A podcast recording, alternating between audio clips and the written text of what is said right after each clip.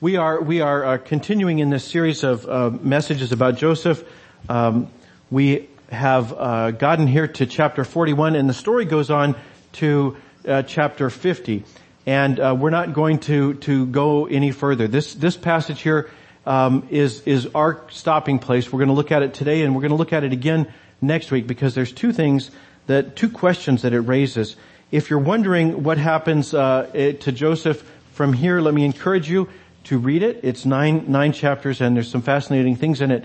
But I'm going to spoil it for you by saying that from here on it's all downhill. Joseph has, has kind of endured all the bad things that we, we ever learn about Joseph in his life.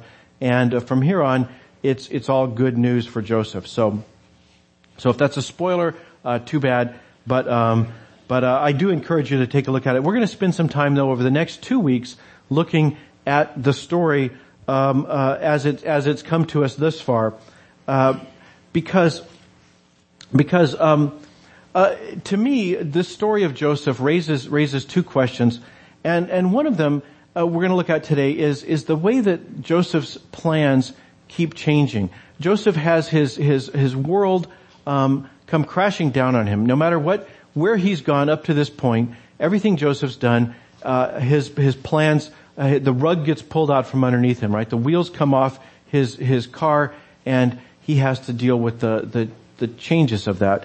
And, um, I think that's something we can all, that's a place we can all relate to, that we can all uh, relate to change in our life.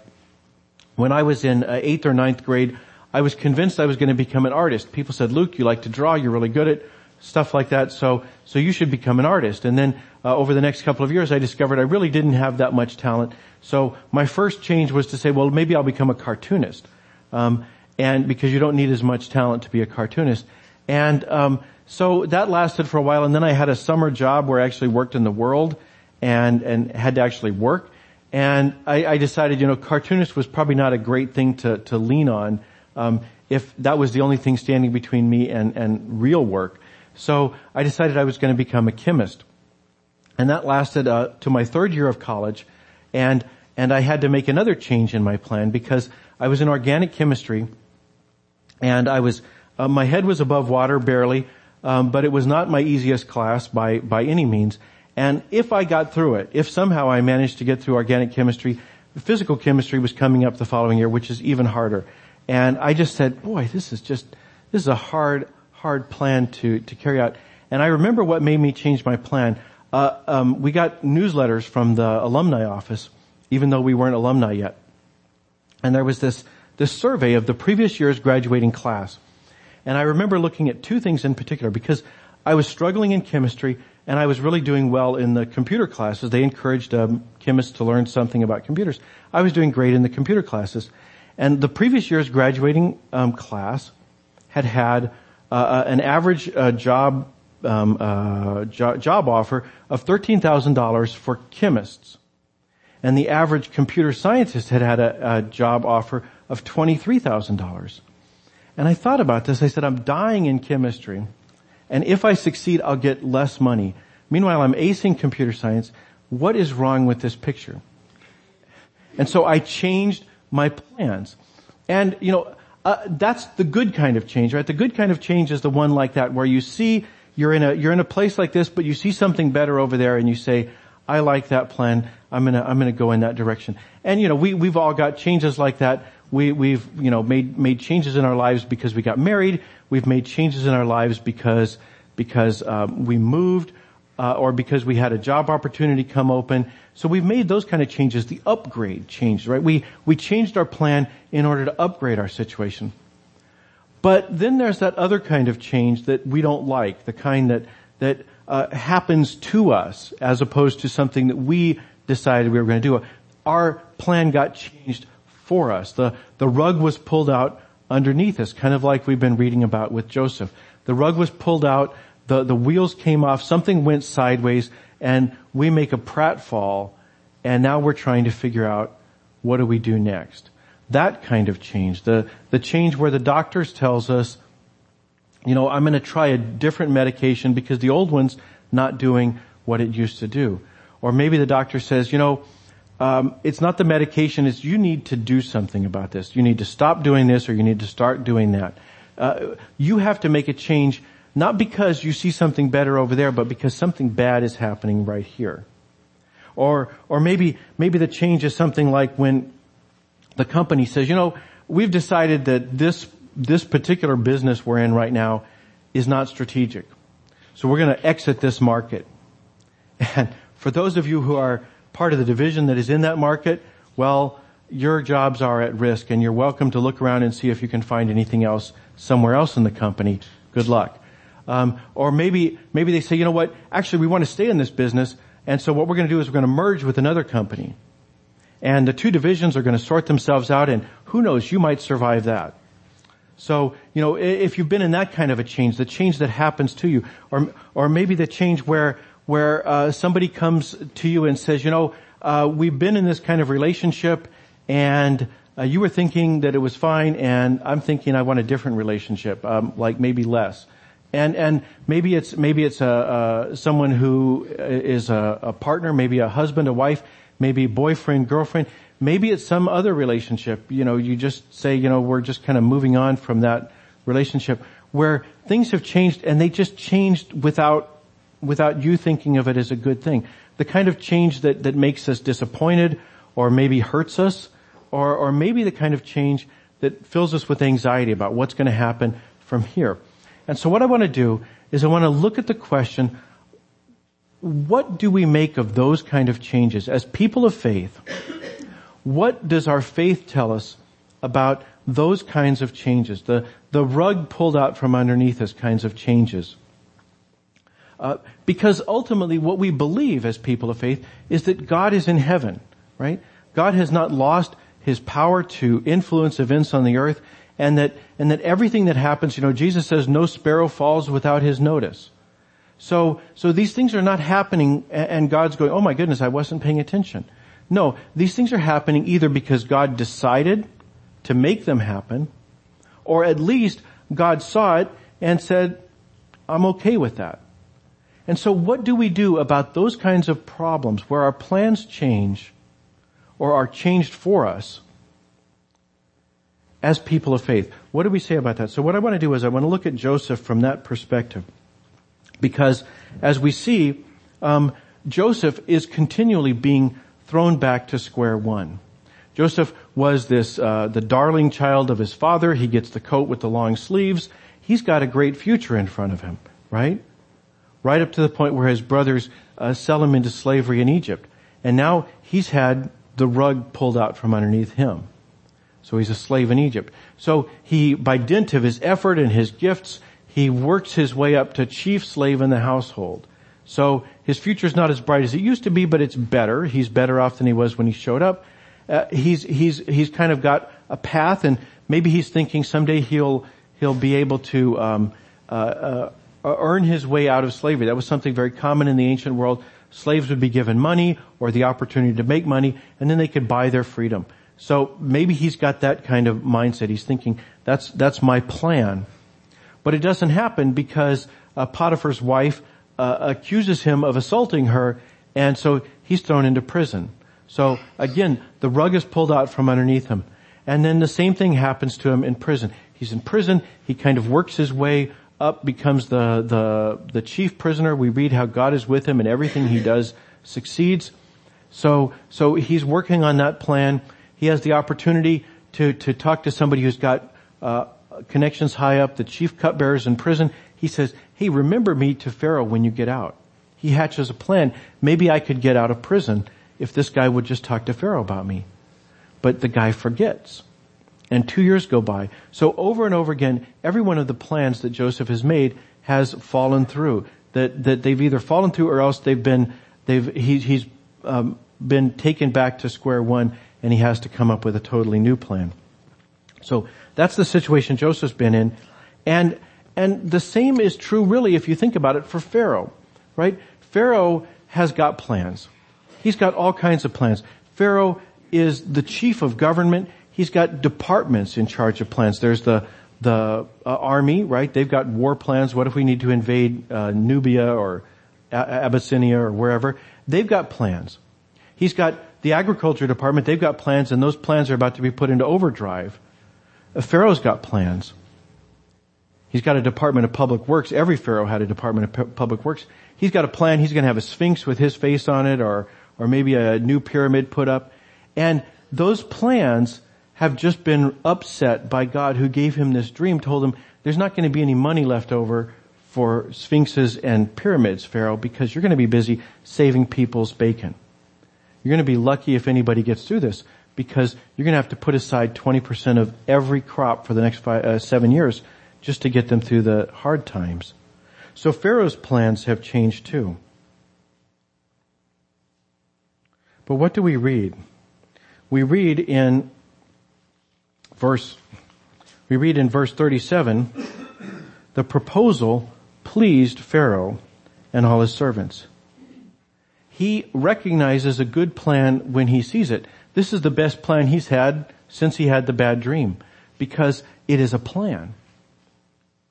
Pharaoh says, uh, he, he takes to this new plan like, like a drowning man would grab a lifesaver. He says, he says, yes, I will take this plan and he says, um, that I'm going to make you the uh, executor of it. Now think about think about uh, Joseph. He's in a position. He made this pitch. He said he said, "Hey Pharaoh, here's what you ought to do. You know, I, have I've explained the dream to you, but now I'm going to make a proposal to you. I'm going to suggest you you get somebody to do this and to do that. They'll hire some people. They'll do this. They'll put aside the grain. Blah blah blah blah blah. So he makes a proposal, and he's thinking, for all we know, he's thinking, and then you'll be so grateful to me, you'll give me my freedom, and I can go back home to Canaan. But he doesn't get that. Instead, Pharaoh says, where are we going to find somebody as wise as this guy? So let's make him the, the executor, make him the, the executive in charge of carrying out this plan. So he does. Pharaoh doesn't get what he planned, but instead he saves his nation. Joseph doesn't get what he planned. He never does go back to Canaan. He makes one trip back, uh, it's like chapter 50. Okay, he makes one trip back and then immediately comes back. He dies in Egypt. He never gets to go back home to Canaan. He was only able to make one trip to go back and bury his father. And that's the end of Joseph. He never gets what his plan originally called for. But Pharaoh, he doesn't get the pyramid. We don't know who he is. He's not famous. Pharaoh saves his nation. And you know, I think we're cynical about politicians today, but really that's what a king's job is the whole reason that they get all the pomp and circumstances and all the, all the, the, the, the accoutrements of power is so they can execute it and save their people. And so Pharaoh does exactly what every king aspires to do. He saves his nation. Uh, as for Joseph, he never gets to go back to Canaan, but his family comes to him because we read at the end of this story, it says, all the world came to Joseph in Egypt to buy grain because the famine became severe throughout the world. So his family ends up coming to him, and that's what the next couple of chapters are going to talk about. How Joseph comes, uh, how, how Joseph's family comes to him. And, and Joseph uh, never goes back to Canaan, but his family comes. But something else happens. Uh, one of the things that's interesting, if you read the stories about the, the 12 tribes of Israel, is if you don't have the mindset of the ancient Middle East, you read, you read it and you say, well, wait a minute, there's, you know, there's 13 tribes in the 12 tribes of Egypt. I mean, the 12 tribes of Israel. There's 13 tribes and they keep calling them the 12 tribes. Why do they do that? What they do is, is the answer to the question, why isn't there a tribe of Joseph? All of his brothers get tribes. Levi, Simeon, Judah, all Issachar and all the rest, they all get tribes named after them, but there is no tribe of Joseph. Instead, there's two tribes. We read in here, in verse um, uh, 50, it says, Before the famine came, Joseph had two sons, whom Asenath, daughter of Potiphar, priest of On, bore him. Joseph named the first one Manasseh, and the second he named Ephraim. Uh, those are called the two half tribes of Joseph. So uh, by calling them half tribes, then what you get to do is you get to have 12 instead of 13. So it's this kind of uh, accounting gimmick that the writers of scripture use to, to say there's 12 tribes because 12 is a good number, 13 is not a good number. But Joseph gets two tribes from his line, the tribe of Manasseh and the tribe of, of Ephraim. They're called half tribes, but in the course of the history of Israel, it turns out that Ephraim and Manasseh are the richest, most populous tribes. They control the biggest parts of Israel. And both of those tribes are from the lineage of Joseph. So Joseph doesn't get what he wanted, but he gets more than he expected. He gets more than he expected even when he was a, a one of the, one of the brothers and with his long coat. Joseph becomes not just a patriarch, but a double patriarch. What both Pharaoh and Joseph experience is that they don't get what they'd planned, but they achieve their purpose. Pharaoh's purpose is to save his nation. Joseph's purpose is to become a patriarch. Each of them fails to achieve their plans, but they achieve their purpose. So, what is the lesson in this for us? The lesson for us, I think, is to be open to the possibility that God loves you, but has different plans for your life than you do. To be open to the possibility that God loves you, but that His plans for your life are different than yours. And so, so to, to, to think through what that might look like, what, what it might look like uh, as, as, you, as you reflect on your own life, and I would encourage you as a, as a, a kind of a homework assignment, think back about your life. Think back like I was telling you where, where you, your, your, your career took a different path or you, you changed your plans for one reason or another. And particularly if you can think of times where it was upsetting. It was not something where you kind of made a decision, I want to move in that direction, but the kind of decision that was forced on you, the kind of thing where somebody else caused your life to take a different turn. And reflect on it this week and think to yourself, where was God in that? Was God doing something? Can I now see with the advantage of hindsight, can I see how God was doing something in my life that I didn't know before? Because I think what we'll see as we do this is that is that what we think of as a setback may actually be God setting us up for something different. When, when, when, we, look at a situation and we say, I cannot imagine how we can overcome from this place we've been thrown back into. How can we ever get back to where we were? The reason is because God wants to move us in a new direction. So, so spend some time this week, just a few minutes. Think, think to yourself, uh, where were the big changes in my life, and how was God at work in, in making those direction, those, those changes in my life. There's a, there's a tension in the story of Joseph. Uh, the tension is what we talked about last week. Uh, God wants us to dream big. God wants us to have big, God-sized dreams. But at the same time, God wants us to be open to new possibilities. You know, when I, when I was changing my major to, to computer science, I never envisioned that I might wind up as a minister. And when I became a minister, I had role models. I had all the ministers I'd known up to that point as role models. And I hadn't been in seminary, I don't think, two weeks before it began to dawn on me that the ministry of the future was not going to look like the ministry of the past. That, that the denominations were changing, churches are changing, America is changing, and how our churches um, uh, respond to it is different. I, I, I just went to an, an event with um, the bishop, the Methodist bishop, uh, back during October, and he has this charming little thing he tells all the Methodist uh, ministers in the community. He says, he says everything's going to be different. Our denomination's in decline. We are now where the Presbyterians were a few years ago.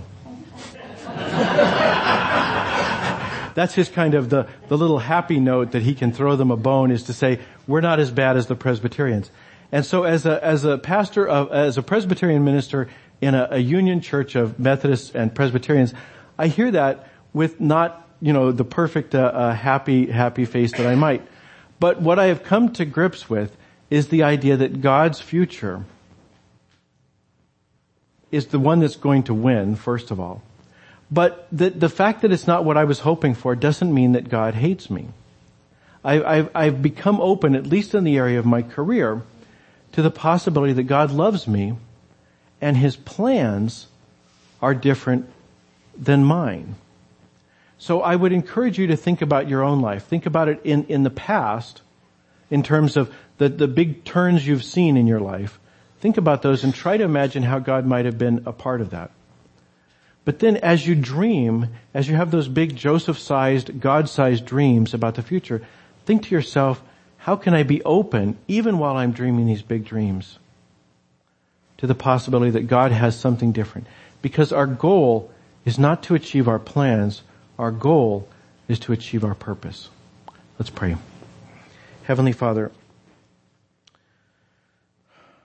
you know, you, you see every bit of our life and you've seen the way our lives have been upset and turned over and, and many times we have been anxious or hurt because of that. But uh, you know the plans you have for us, plans to prosper us. And so Lord, we pray that you would help us to be open to your plan. Help us to dream big dreams and yet be open for the changes you throw at us. We pray it in Christ's name. Amen.